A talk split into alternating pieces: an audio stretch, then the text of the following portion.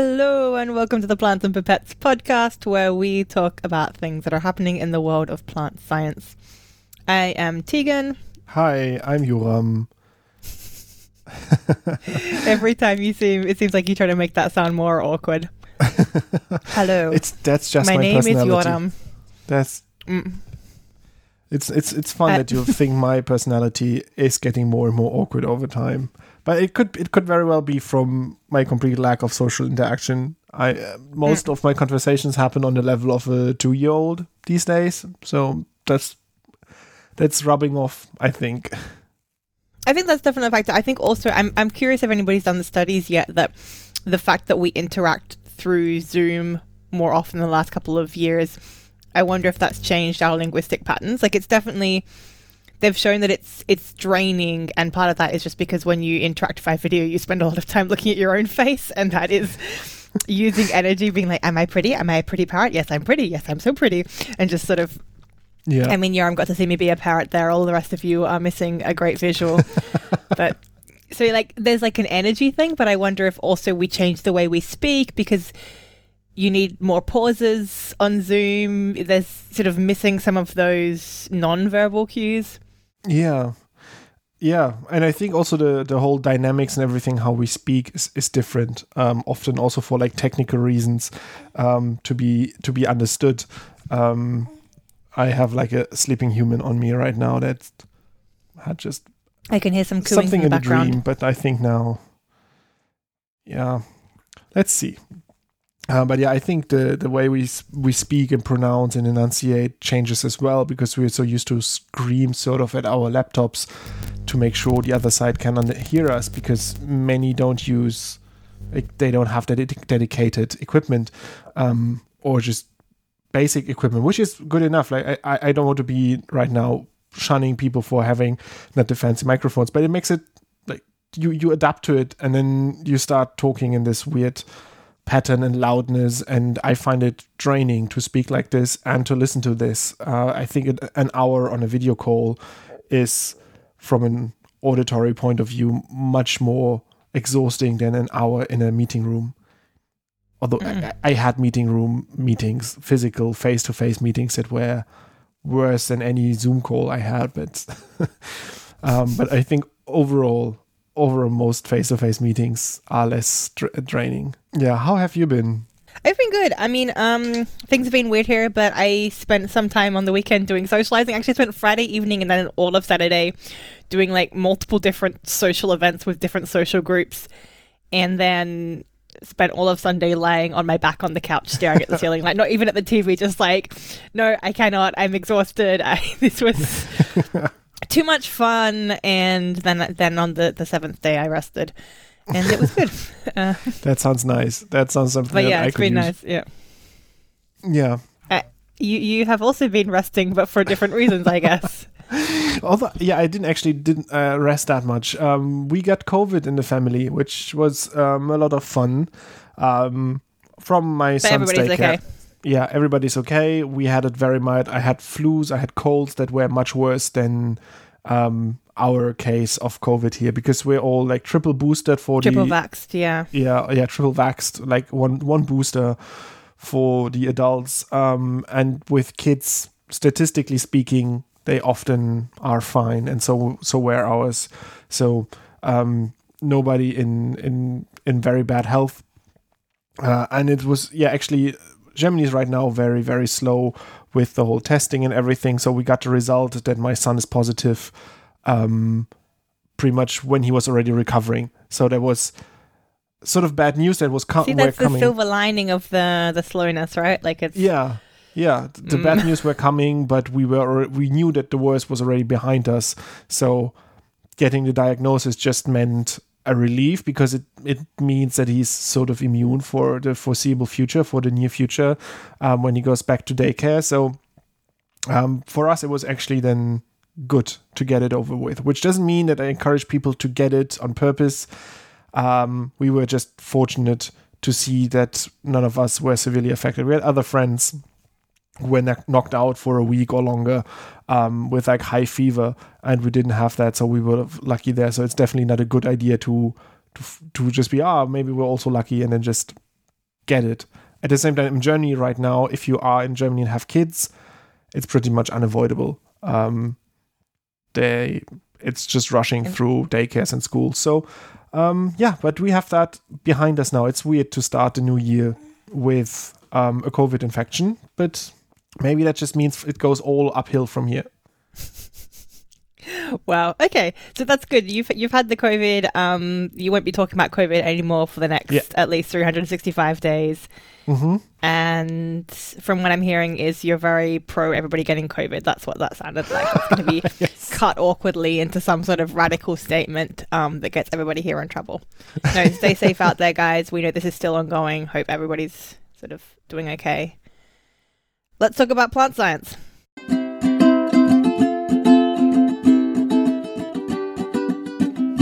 It's the paper Wow. of the week. Before I go into the paper of the week, I just want to mention that Yoram and I are undergoing extremely severe connection problems today. So, like, we're not having cutouts, we're just having everything sounds like it's been chopped up by a robot. And that jingle just sounded like it was like being played by just cutting the little strings individually. like, it was truly awful. Um, cool. Yeah. The paper of the week is the big one that we have to talk about because it's making the rounds in the popular science blogs. It's on the other podcasts, including the Nature podcast, and it came out in Nature on the 12th of January, so a couple of weeks back. What's it called, Yoram? It's called Mutation Bias Reflects Natural Selection in Arabidopsis thaliana. Dun dun dun.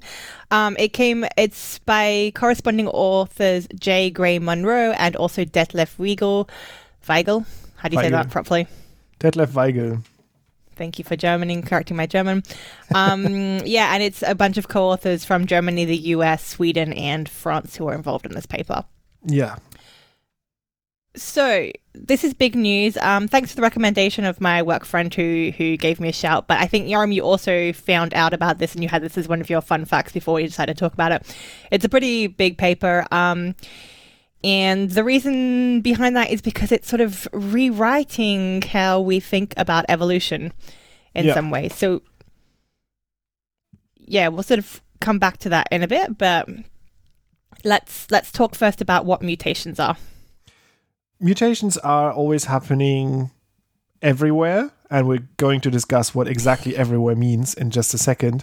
Um, but when you have genetic material and you go from um, generation to generation, you will have small changes. You will have small errors. Some some of the letters of the genetic code change, and this then leads to changed outcomes in some cases. Sometimes not. Um, but this is what drives evolution in the grand sch- scheme of things. Um, because not every generation is the same as the previous generation, but has small variations, uh, small deviations from from what was before. Um, they can then adapt and, in a classic sense, get fitter, keep some stuff that's good, throw some stuff out that's bad on a genetic level, and then therefore become like a, a different species or another species altogether. Um, in a in the Yeah. grand scheme of things. That yeah, that was like a very like stepped back evolutionary like this is how things have evolved over time um, point of view. Smaller mutation is basically a screw up. Um, it can be like a copying error, like the DNA gets copied and it puts the wrong thing in. It can also be caused by like chemicals or UV, like mutagens, um, things from outside which are helping these screw ups happen, which we'll come back to a little bit later. And like from the name, mutation is kind of like got this bit negative connotation. Like it's it's an error. It's it's a stuff up. Um, but as we know from the X Men, um, mutants aren't always bad, and that's kind of what Yoram already said is that like mutations are causing this this variation that happens in populations, and ultimately, variation can drive change and. You know, with the selection agent, you can actually get interesting and new things happening, which can, um, yeah, lead to different species evolving or species with cool new magical abilities, like Yeah. healing powers or like calling on weather event. I don't know what what did the I don't even remember what the X Men do. One of them can turn into some sort of bird, like a dark bird. That's Yeah, I what I see I remember. I think whatever thing you can come up with somewhere in the history of these comic books, one of the mutants could do it. Talk to butterflies, I don't know. Like some someone was able to do it. The the thing about these mutations is in the in a classic understanding, I think, sort of in the textbooks that you and I may, might have read, the idea is that these mutations happen randomly and equally. So you don't whatever you have in your genetic code, it just has a, a chance of getting hit by a mutation. Every single gene and every non-gene area that you have, the stuff that used to be called junk DNA, now we're just calling them intergenic regions. So the stuff between the genes, all of this stuff traditionally thought has the same chance of getting hit by mutations. And this is what we're going to to talk about today. So the basis is like the mutations are kind of random, and then what's happening afterwards is where the sort of selection comes in. So that's like Yeah.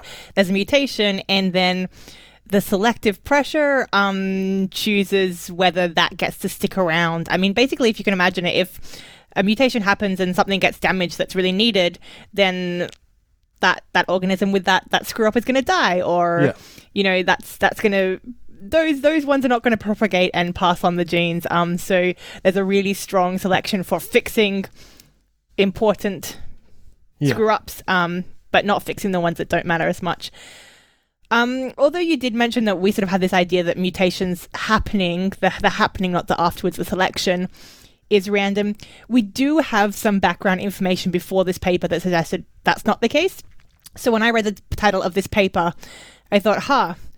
And I immediately thought about these um, like TT. So you've got ATCG in the DNA base, and we know if two T's are close together, like that can be a little bit problematic because when UV from the sun hits them, they those T's like to basically link arms. Um, the bonds absorb some Yeah. energy and they link up.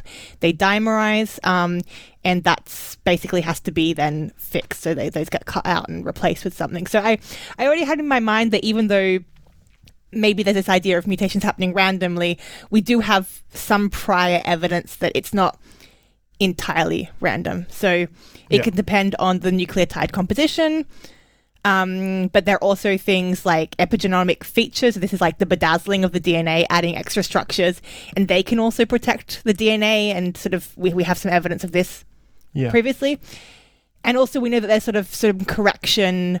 So we have DNA repair, and there's also we know that that can differ depending on where in the genome we are. So we'll come back to that a little bit later, maybe. But it's not entirely true that we thought that everything was completely random. Yeah, and I think this is especially in the last I know decade or so more with the advent of um, cheaper and better sequencing technologies.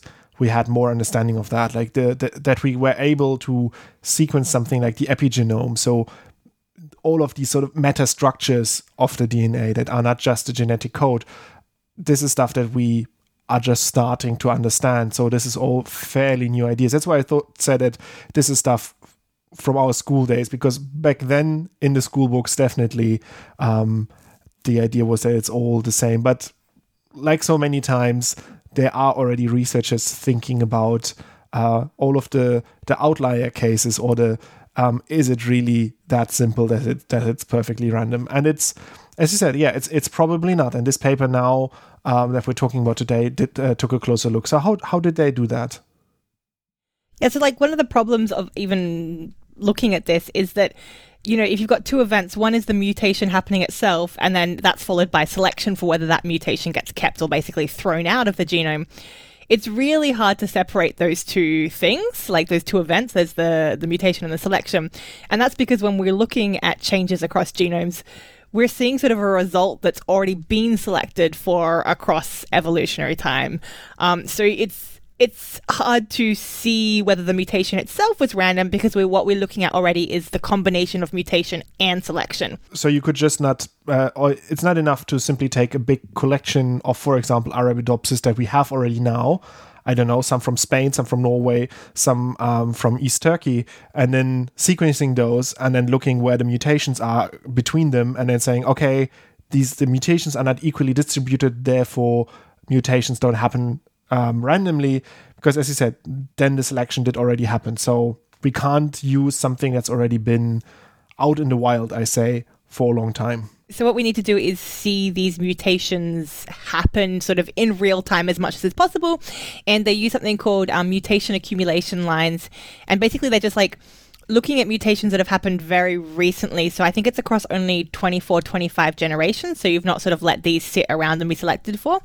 And you're also growing these plants under really permissive environments where you're basically coddling them um, so that the mutation there's not much selection on the plant so you're trying to limit that that second element the selection as much as possible I, I actually went back to the original paper, or not the original paper, but the, the recent paper that described these um, mutation accumulation lines.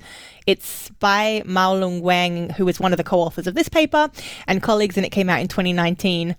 Um, and I was trying to work out what the the growth conditions were. They mentioned it uh-huh. like it was grown in a greenhouse, but in my mind, I was imagining something like okay, you know, in the movie WALL-E, where the humans are in space and they're basically just like floating in pods and they get to float around everywhere and like get fed by tubes and like I was imagining that for plants realistically. I'm imagining something where it's like really low light, but like enough nutrients, maybe like some sugar in their media, so like stuff is good.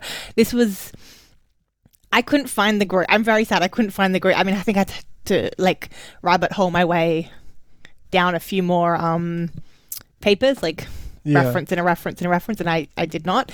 Um, but in my mind, that's what's happening. These these plants are basically being wallied so that they don't have the selection, which would then interfere with separating the mutation from the selection. Yeah, they they grow in a plant spa instead of a plant greenhouse. Uh, to yeah. Yeah, to and really again, like the fact that them. it's it's it's really the right word here to avoid any stress because stress is also a factor that can increase mutations. Um, or increase selection pressure that can then get rid of some of the the bad mutations and this is not something that you don't want so the plants are absolutely unstressed and they're just relaxed and happy and chilling um, although they like literally chilling they are at the perfect cozy room temperature they're at body temperature, but for a plant, not for a body.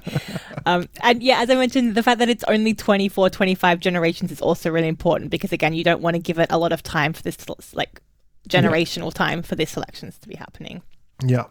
So before we go on to the the really results, they also had a kind of step that checks that their their gentle WALL-E conditions, this this pampering of the plants is working.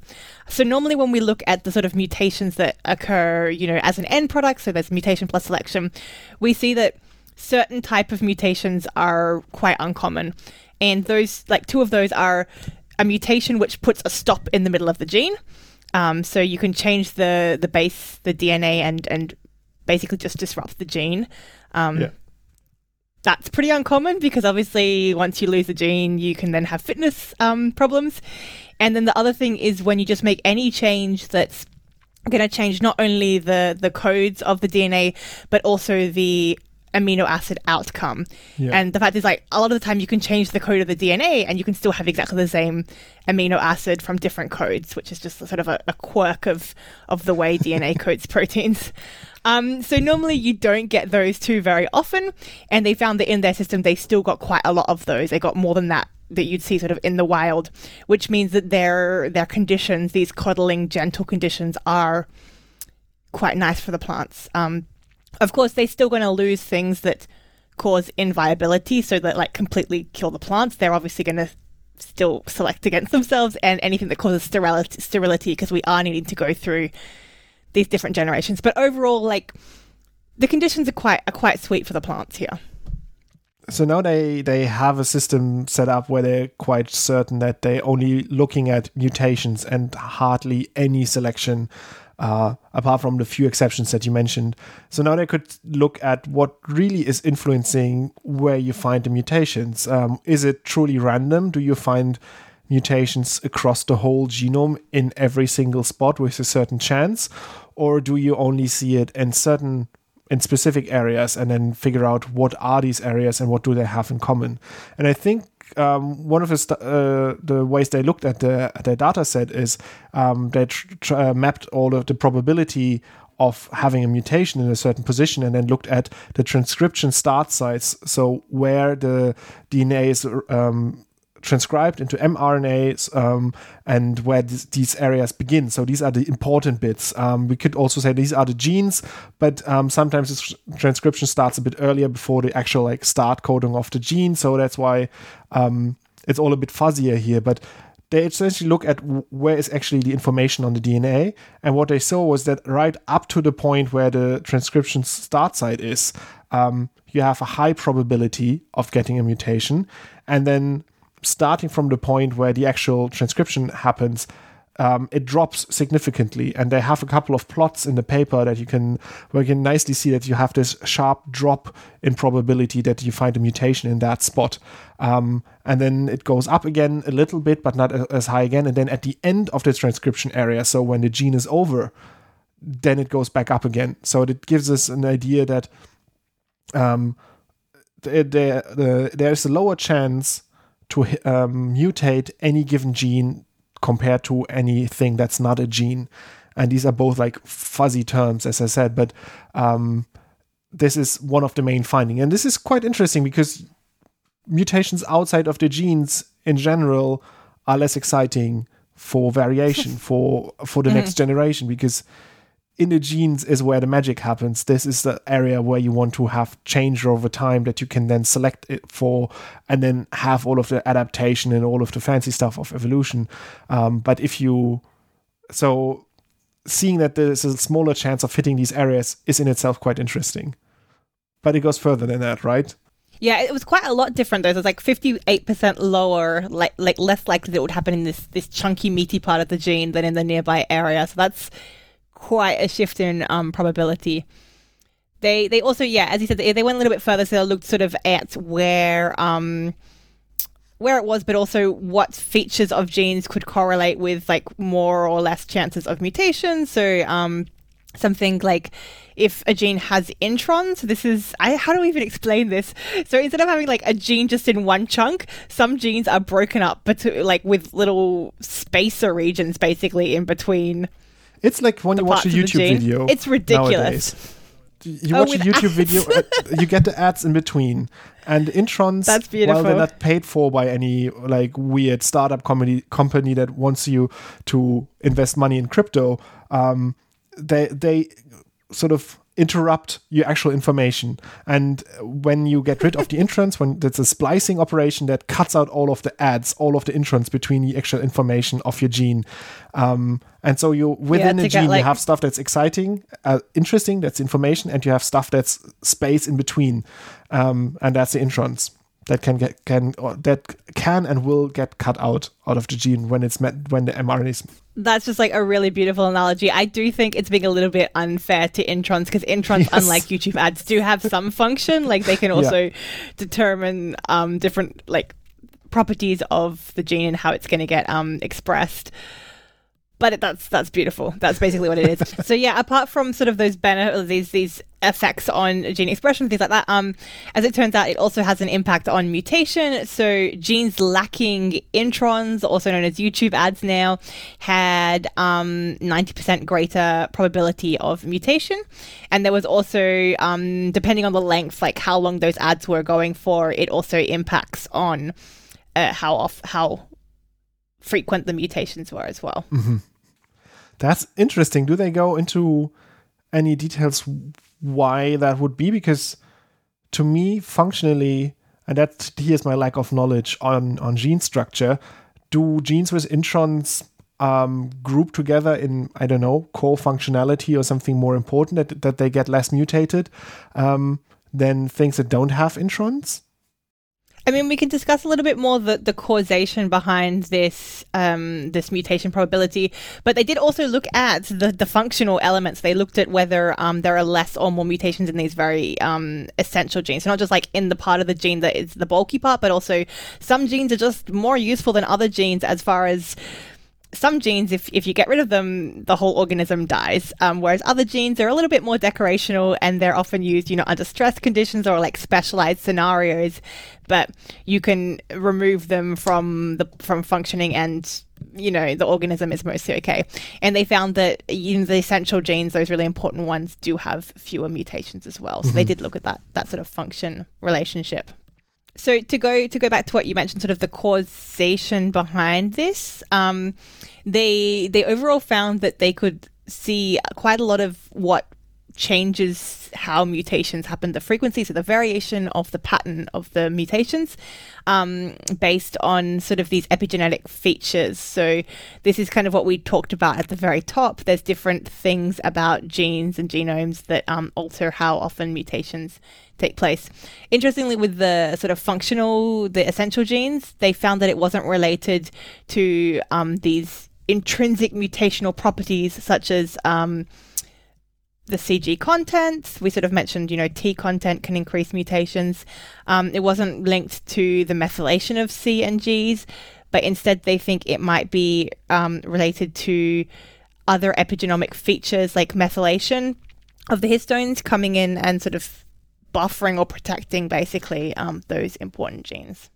Yeah, so instead of having changes that are done on the nucleotide scale, so um, as you said, like individual methylations of individual nucleotides, it's rather bigger structural things, like how how tightly they are wound around um, the histones, how accessible the DNA actually is, um, uh, and um, yeah, how how accessible it is to not only the mutation but also to the repair machinery because you have this sort of back and forth between the mutation force, which is very abstract, and then repair machinery trying to get rid of all of the mutations. And depending on how the genome is structured um, on this epigenetic level, the repair machinery can have more easy access or less easy access to the molecule that is the DNA.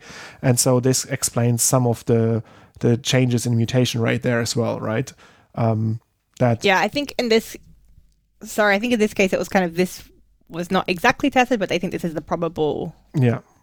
Like they could rule out that it wasn't certain things, and then they're saying, okay, it looks like it's linked to some other stuff that has been described before in other studies, but it's not like an yeah. exact finding from this study specifically.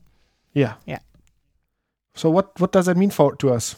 Well, I think so. This has been done in Arabidopsis, which is our favorite plant species. Um, but obviously, we need to know how how much this is happening beyond just this plant species, which is what the authors sort of mention at the conclusion of their study. We need to see if this is you know just for all plants or also for all eukaryotes or like for all organ. What's what's happening here? Um, and then, sort of broadly speaking, there's some importance which goes beyond this because we we use mutations and our, our thoughts about how often mutations happen as a way of looking at how closely related species are, you know, doing phylogenies, looking at these relationships, and also looking at how time has passed, like evolutionarily mm-hmm. speaking. And so if we're finding out that it's not as random as we thought, this mutation itself, that's a bit problematic for the way we've been yeah. calculating stuff. Um, especially if we're using like different genes in different scenarios, then it becomes a sort of a question of, well, maybe that gene was just mutating at a slower rate. Now we know because it's protected yeah. or special or essential. Um, so that's yeah, yeah. kind of a bigger, interesting question that's happening here. I think it's exciting because uh, we are not only doing this sort of relationship analysis on an evolutionary scale for entire species, where we say a plant is related to this other plant, um, and they di- diverged uh, 400 million years ago. But instead now now we do this also on genes because we have the genetic data. And knowing that genes can evolve at a different speed um, depending on how important they are to the genome or how they are protected by the epigenetic uh, info, uh, machinery or like the epigenetic information around them can throw off these relationship analyses. And I'm I'm curious to see what the effects will be in the future if we will have to remap some of the relationship of genes that we thought were close together and maybe they're not.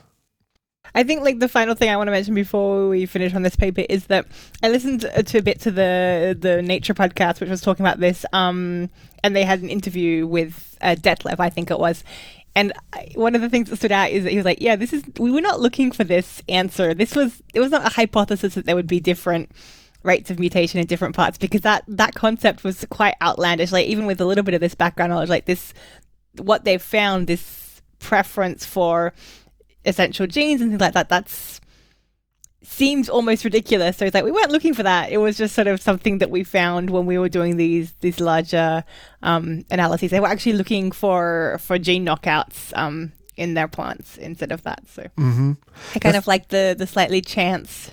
Yeah, that's that's that's what I imagine because from sort of the setup of uh, of this, it could it looked to me like you had this they had this big collection available and wanted to sequence it anyway um, or wanted to sequence it for for other reasons. And then as one part of the analysis they they looked at everything and then they thought oh something's odd here. And then they um, did the analysis uh, properly uh, and then result in this paper. This is this is a, a, gut feeling that I had when I was reading this, and it's fun. It's interesting to hear that this is sort of the case here. So I think like one of the we forgot to mention one of the major takeaways, um, which is that like previous studies I think have shown that um, only twenty to thirty percent of gene body sites are actually subject to selection.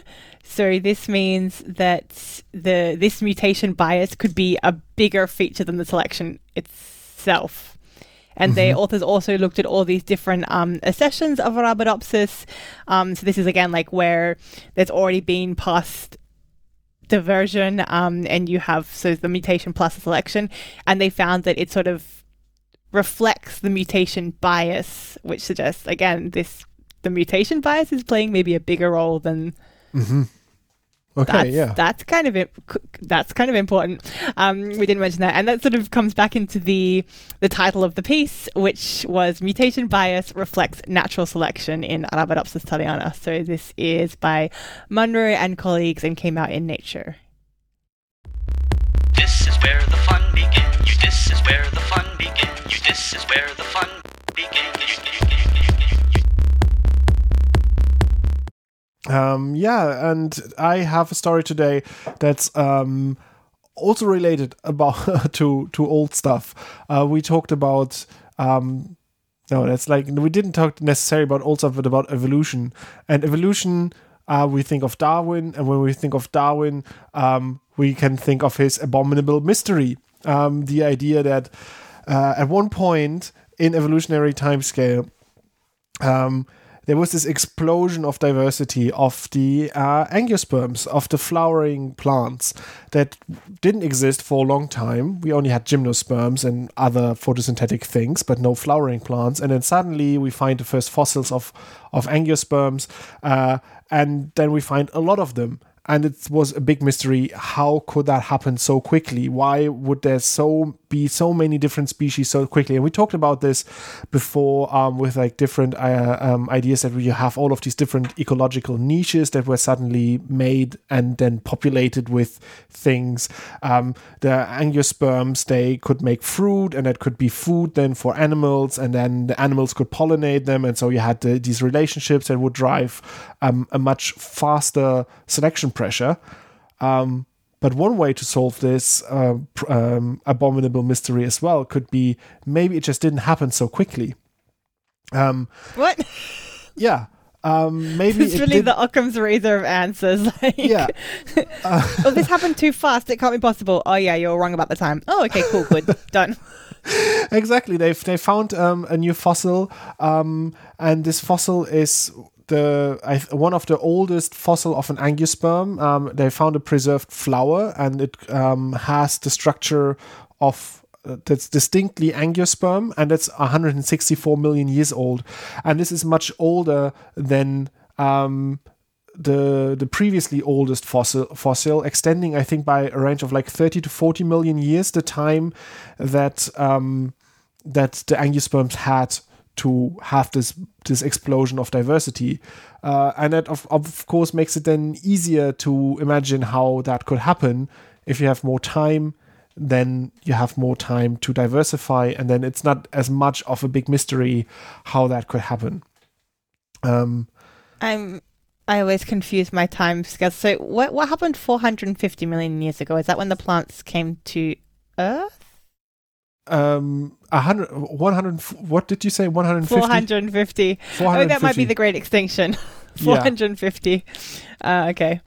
When did plants move to earth? To land. I just probably better. Gonna get some weird so we, we know from before the start they found this fossil that the oldest unambiguous flower fossil where there's no doubt that's a flower that's 130 million years old. And now they found one where um, they think it's 164 uh, years old, so 34 million years older than before, which then extends this time period during which all of this di- um, magical diversification happened, and which in part answers the question like how could this happen? Yeah, they had more time, so then it's suddenly less magic.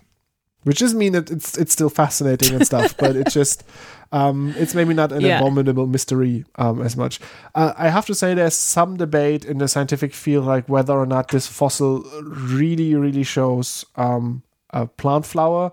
Um, because I mean, I look at the picture and I just see a, a capsule of something, but people who know their plant fossils, they are able to to tell like the different petals apart and say that um, you can see the the structure of a flower and not just um, a pressed little ball that I see there. Um, Yeah, it looks like uh, it looks like a magnolia bud, honestly, but it also looks like something that could be like a fungal spore or yeah. little moss capsule. But yeah, let's assume the experts know what they're talking about. yeah. I like how you're just like, yeah, I solved. is not interesting anymore. I solved it. For fuck's sake, you love the abominable mystery, but every time you talk about the abominable mystery, you're like, yeah, but actually, also not that abominable. Do you just like saying the word abominable? Is that what's happening here? Uh, d- no, I actually find it hard to pronounce the word abominable. It's impossible. abominable. It's only used for like this and like the snowman. it's basically the Yeti. It's not Yeah. really a common English word, I'd say. Okay, um speaking of things that are difficult to stay to say, I wanted to um make a couple of comments about language. I've been reading like we read the the fungi book for our plant book club, um Yeah. Entangled Life by Merlin Sheldrake. And I realized from that, and also from some of the other popular science books we've been reading, and one that I'm also reading for my job at the moment, that I really like it when the the researchers also discuss sort of the linguistic origins of whatever they're talking about. So they're like, oh yeah, this has this name and this name because of X reason and X history. Um, and I just wanted to shout out, I started listening to a new podcast which is called Lingthusiasm. It's not related to plants at all, but it is related to language, and that's quite charming. But I also wanted to mention two things that jumped out to me um, about language, sort of related to language this week. One of them is just stupid. Um, did you know that bamboo has its own subfamily? W- would you be able to guess what the subfamily of bamboo is? Boo bam. Yeah, it's Bambusoideae. Okay. Pretty obvious. I like that. Um, and then I was trying to track where the word bamboo came from, and it's really disappointing because it just says like from the Malay word, which was probably bamboo, but it doesn't like. What did that mean? Did they use that for like? Is that used for all grasses, or I need I need more?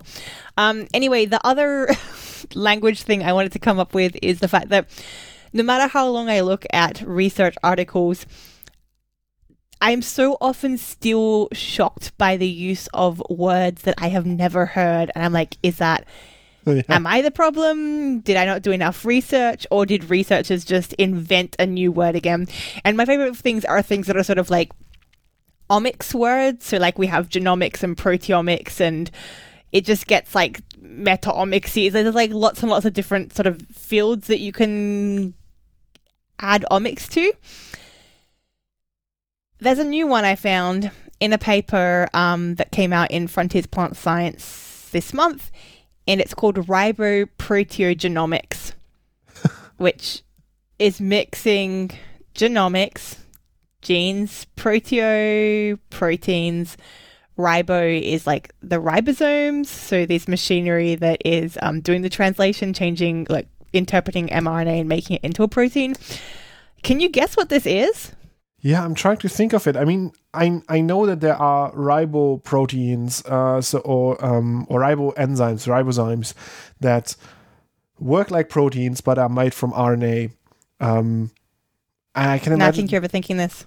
yeah, then it's maybe it's just like when um, the the mRNA is stuck in the ribosome and the protein is just growing out of the ribosome, and then you have this entire structure of active translation happening, and then you pull all of these down and you map them and you describe them, and then you make omics out of it, which just means large scale analysis of many different things and sort of identifying them and counting them.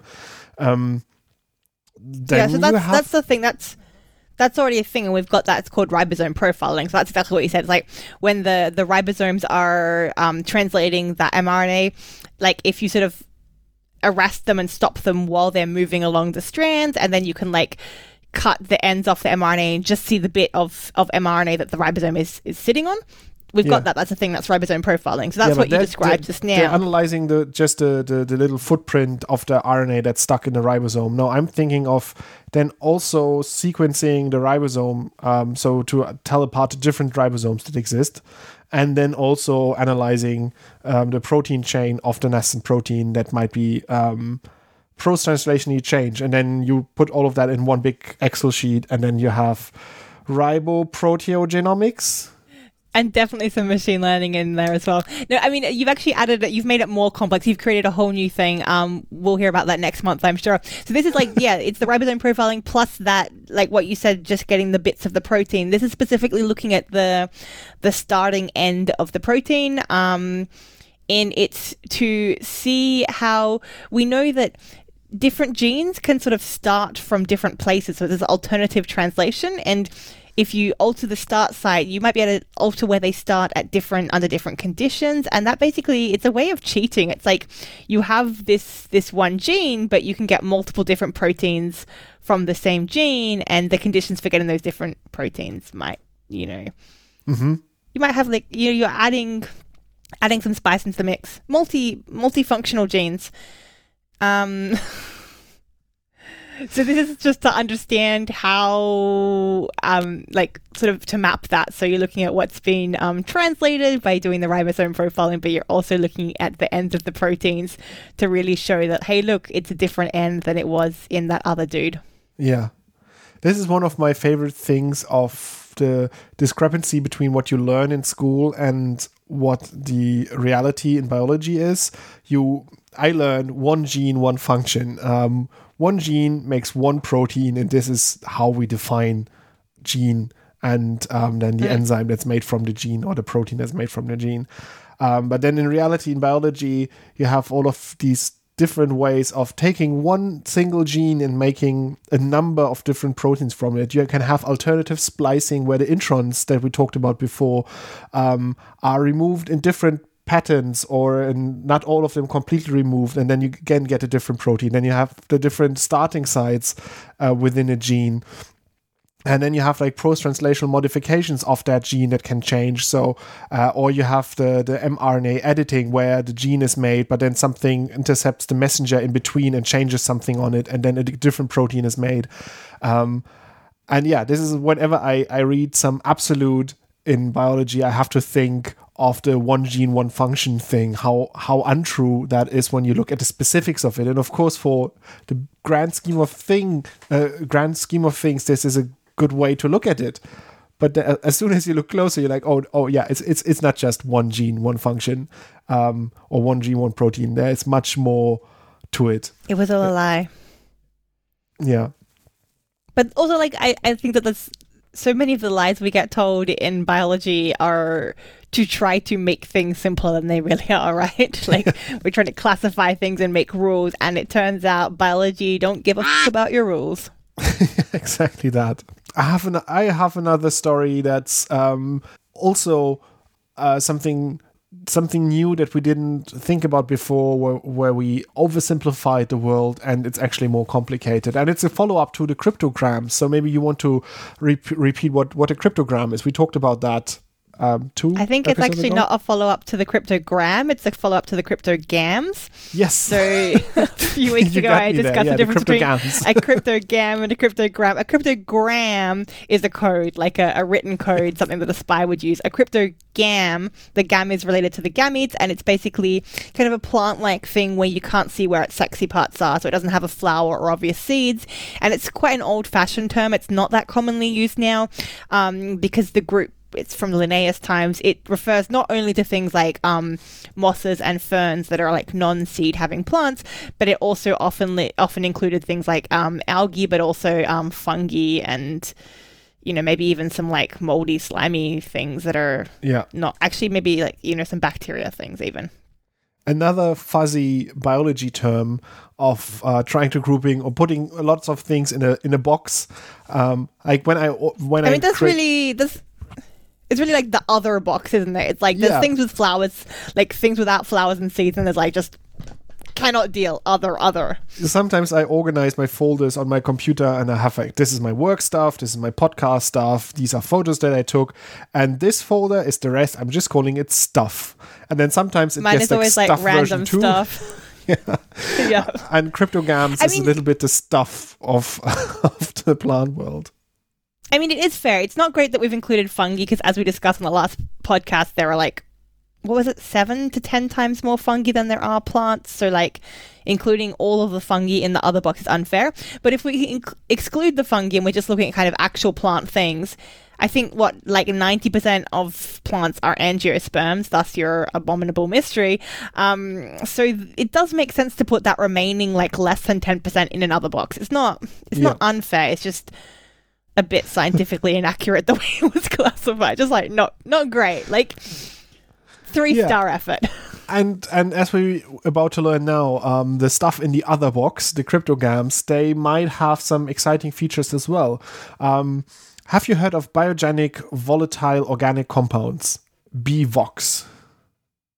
You know, I have, but only because I'm pretty sure this is the paper that I originally found out about the word cryptogams from. but let, you know what? Tell me more, Yoram. Tell me more. so um, biogenic volatile organic compounds are little organic molecules um, chem- chemical molecules that are made by living organisms um, hence biogenic. And usually we think about trees and stuff that make these volatile compounds so they go in the air as gases form. Um, they are sometimes messengers from within it. For example, a tree, one leaf at the bottom left of the tree experiences something. For example, is nibbled on by a caterpillar, and then it emits a volatile signal to alert the other bits of the tree that they ramp up their defenses. And then they then you have sort of a cascade of signaling, and there's a big cloud of volatile compounds suddenly shot into the air. Um, and these things are biologically important, but also on a um, physical level because these molecules can um, work as uh, like be involved in precipitation and cloud formation. So you have this cloud of volatile compounds coming up from a tree or a forest. Um, goes in the air, and then um, raindrops or water droplets can um, condensate on these molecules and form clouds. And so they're very important in climate modeling. And to to understand where clouds form, you have to understand how trees emit volatiles somewhere, um, and it's part of climate models. And but now researchers have found out that um, cryptogams, so mosses and lichens particularly, also um, produce considerable amounts of these volatile compounds. Something that wasn't known or cared for before. Um, there were uh, is seems to be quite important um, in also in terms of, of the climate modeling um, because they are also quite abundant these mosses and lichens and therefore um, yet again we need to update the climate models a, a tiny little bit to reflect that also mosses and lichens can make these volatile compounds that then can have effect, an effect on the atmosphere I, I sort of two things spring to mind. The first is that Robin Wall Kimmerer, we've talked about her before. Um, she's a plant ecologist, and she had an episode on the Ologies podcast called Bryology, which is the like science of mosses, and she was describing how like mosses themselves are like tiny forests, just at a smaller scale. So this really it evokes an image of you know there being little mini forest ecosystems. And the second is that I just have now a mental image in my head of little tiny clouds floating above the mosses and the lichens, and it's really, really cute.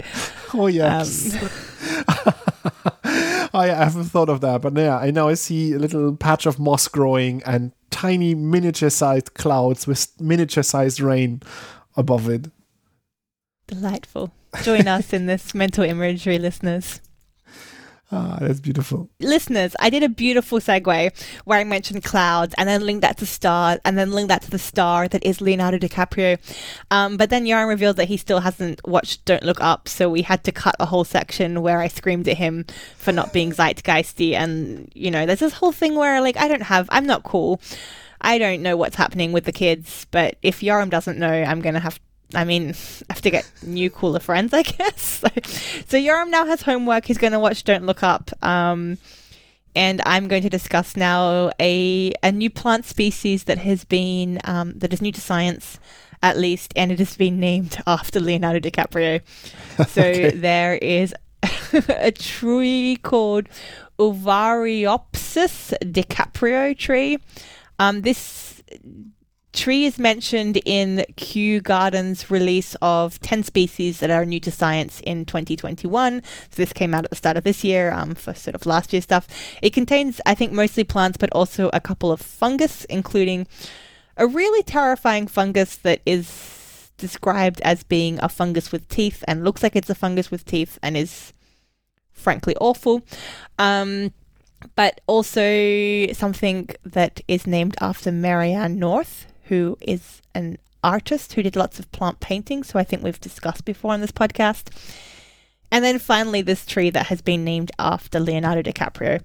So it's a tree that was is found in Cameroon, and basically they named the tree after Leonardo DiCaprio because he played an important role in lobbying efforts to prevent logging from happening in the forest um, where it's been found. So he did some sort of social media campaign at the start of 2020, and based on that, it was it was successful.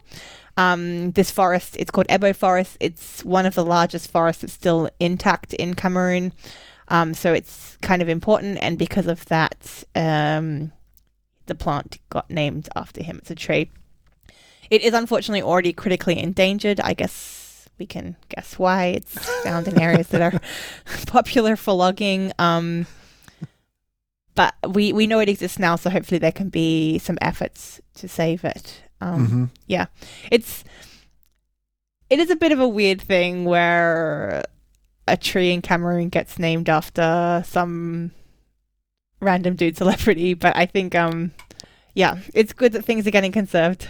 As a researcher, I would always be afraid that if I name my species of interest after a living person, that somebody in the oh future yeah there's will going to un- be some me too thing yeah, happening. will uncover something bad about them, and then so I would always just pick somebody um, who's not alive anymore, where we have a fairly good understanding of what a human what a human being they were, um, and then be fairly confident that they they were not bad. And I'm not saying that Leonardo DiCaprio is a bad person, but uh, we've seen in the past that people who look nice sometimes turn out not to be nice um, in in private. And I would, as a researcher, I would hate it if I study this thing, I name it after a famous person, and then. I don't know. I don't want to suggest any bad things that he might have done because he probably didn't do anything. Um, I'm just saying, like, I'm anxious like that. Okay, we're going we're going off the track a bit here. Uh, apart from your mistrust of Leonardo DiCaprio, I mean, this is there is this is a concern that has precedent. So there's like a, a species of beetle, I think, that is named after Hitler, and there's been a lot of discussion about trying to change its name. And one of the problems with science is that we have this idea that something once something has the the scientific name, we should not alter the scientific name under almost any circumstance, which is obviously problematic when you're naming species after people in history who themselves are problematic. I think also for the beetle, it's not ideal because, as it turns out, a lot of neo Nazis like to collect beetles. So the beetle is now not only got a name, but it's also like becoming endangered Yes. because people are collecting the beetle. So, I mean, poor beetle. I, I don't know what else to say about that. Like, it's.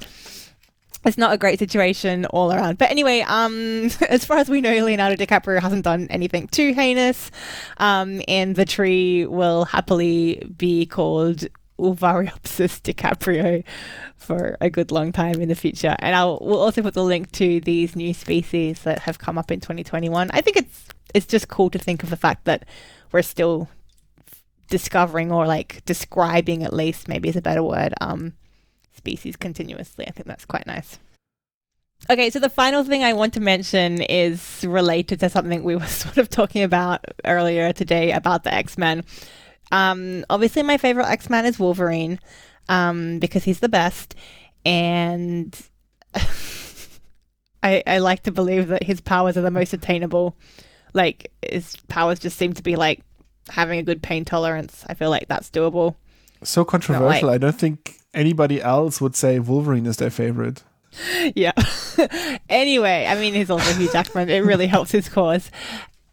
Anyway, if uh, Yoram, here's my question for this is this is the most obscure and stupid thing I've ever said on this podcast, and wow, we have some some examples.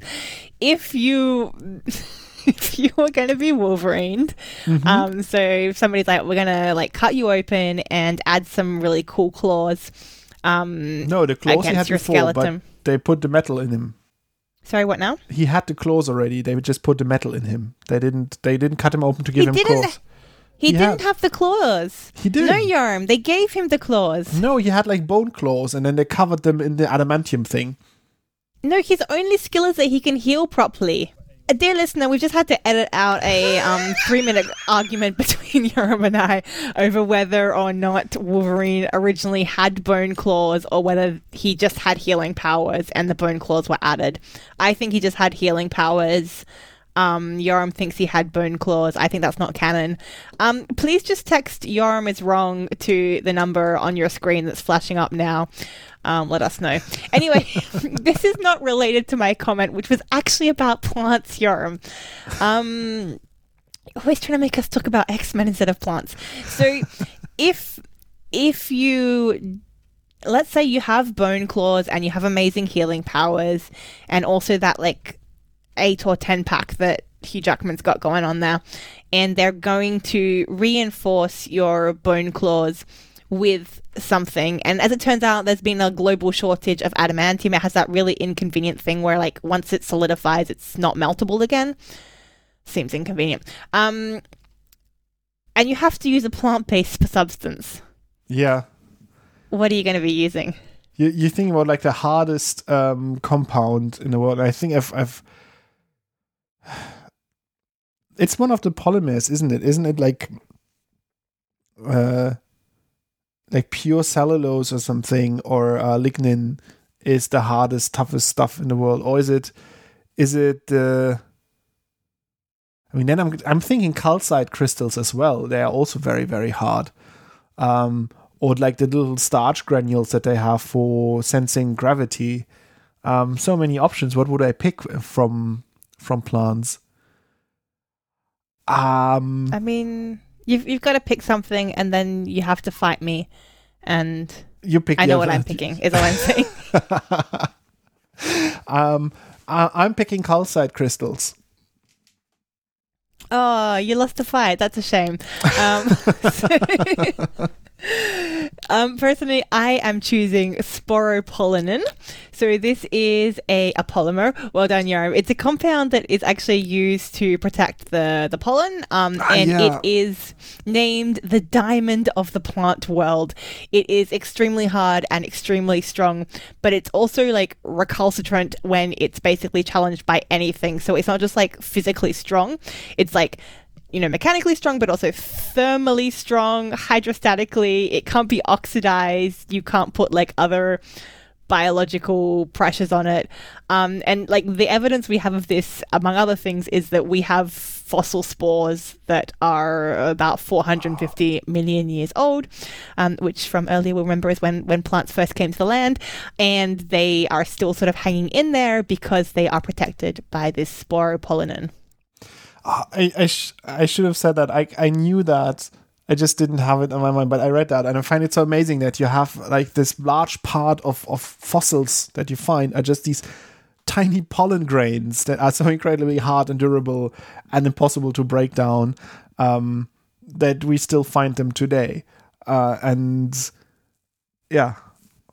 Good, I mean, basically, pick, good pick thank you, thank you. So apparently, this I think it goes back to the 30s. Um, there was I'm getting this from a mini review that came out in Frontiers Plant Science in 2021. Um, I saw it. It's seems super cool. I want to read more and more about this. But apparently, the definition of this substance basically came from you do acetolysis, which I'm imagining is involving boiling an acid. But yeah. it's the thing that's remained after you've basically thrown everything at the other substance. Like, you know, do everything and then what's left is this dude. And that's in contrast to other things that, like, inferior fighters might have chosen like Cutin, Suberin, or Lignin. Was Lignin your choice, Yoram? Um, I mentioned it, yeah. woody claws, which are um, yeah. They might be more more flexible. Maybe they don't shatter as much, and then I have the advantage. I don't. I mean, sure, you do you, but in 450 million times, we're going to see whose claws are still hanging around. That's all I'm saying. Yeah, we found all of these little spores and this weird woman's claw, uh, claws that survived.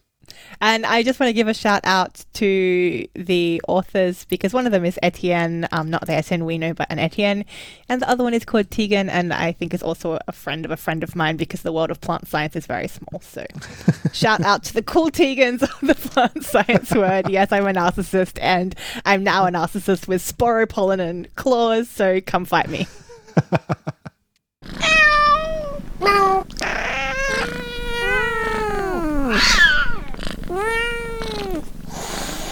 Cat fact. Guys, Yoram brought a really disgusting cat fact to the show, and he's not allowed to give that cat fact because it's awful. And so it is. instead, I'm really happy that you brought something. instead we're going with the crow fact. Yeah. Uh, We're going with a crow fact. I don't. I don't know if we've had this crow fact before. I just realized it's actually from early 2020, and we do talk about crows a lot on this podcast, given that it's a plant podcast with a secondary interest in cats.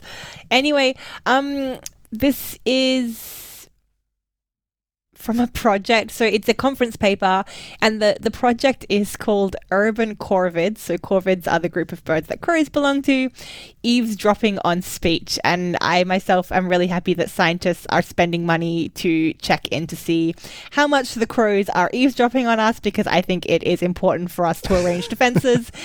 Um, but the title of the conference paper is Language Discrimination by Large Billed Crows. And what they found out very briefly is that not only are crows definitely listening in to try to learn our secrets, so she, we should be trying to learn theirs, um, but also that they can discriminate between different types of speech. So they just basically had crows listening to Japanese. These are Japanese crows. They're pretty commonly hearing Japanese. That's their local language. And they also had some unfamiliar language speakers dropping in there. this case, it was Dutch. And they found out the crows were much more responsive to the Dutch than the Japanese. Which, Mhm. now, like, I'm going a little bit out on a limb here, but I'm suggesting that they've already figured out all of the Japanese and they've already learnt that one. And they're listening to the Dutch because they're going to learn the second language. Finally, something new to Um, learn. yeah, they're like, well, we've we've sorted this this out. Let's yeah. I like that they so, that they figured out Japanese, which is one of the, the more complicated languages in terms of um, the different Well, for hierarchies, the different ways you can talk to one another, like the the polite uh, politeness that's in like or the, the I think it's easier if you're a crow because you don't need to worry. Like you're just always at the top of the hierarchy, so you're always talking down to everyone else. I mean, it's like you don't have to worry about you know using the honorific or like humbling your own speech, which is a, a feature of the Japanese language for those of you playing at home, because you just always are like full on. I'm a crow, motherfuckers. I'm the king. and so then they went to Dutch and we're like, oh yeah, this this sounds uh, exciting and new. Let's uh, let's learn that. The, the final sentence of the abstract is explaining that crows can voluntarily apply this mechanism of um, sort of like discriminating between languages to language outside of experimental setups, which means that they can do that by choice and without you needing to train them, which, again, cool. Ah, I love crows. Um, I I learned about crows that when you turn their, your back um, to them, you can tell them that you're not afraid of them, and then they come closer. I guess until you are afraid of them. Um, but it's also like you yeah, who turns their back to a crow? What insanity is this, Yara? you're also sort of communicating to them that you're not a predator, you're not um, you're not a risk to them, and that's wha- how you can get them closer. And I really want to befriend a crow this year, so um, I duly noted that, and then we'll uh, we'll try that this next time I see a crow if I can make it come closer to me. So, you know, a couple of podcasts, a couple of episodes ago, I mentioned that my 2022 resolution was, what did I say? I think like by 2030, I wanted to become 20% swine. Um, you want to befriend crows. Befriend Yeah. crows. Okay. That would be so good. I think that needs to be the end of our show for today. Um, if you want to reach out to us, you can find me on Facebook sometimes and Instagram much more often. It's at Plants and Pipettes. and uh, you can talk to me on Twitter. That's at Plants Pipettes. We also have a website. It's www.plantsandpipettes.com where you can find stories about the things that are happening in the plant world. Uh, and if you haven't done so after we very prominently featured the book that we just read in the Plant Book Club last year, uh, last week, um, you can check out the Plant Book Club. It's a cool, uh, different podcast that we do with a couple of our friends, where we read books that are somewhat related to plants and then discuss them. And we read Entangled Life by Merlin Sheldrake last time, and it was a very fun book to read, and I think also a fun episode to discuss it. Um, and you will also find that linked in the show notes. And I think that's all from us today. Our opening and closing music, as always, is Caravana by Philip Gross. And goodbye. Goodbye.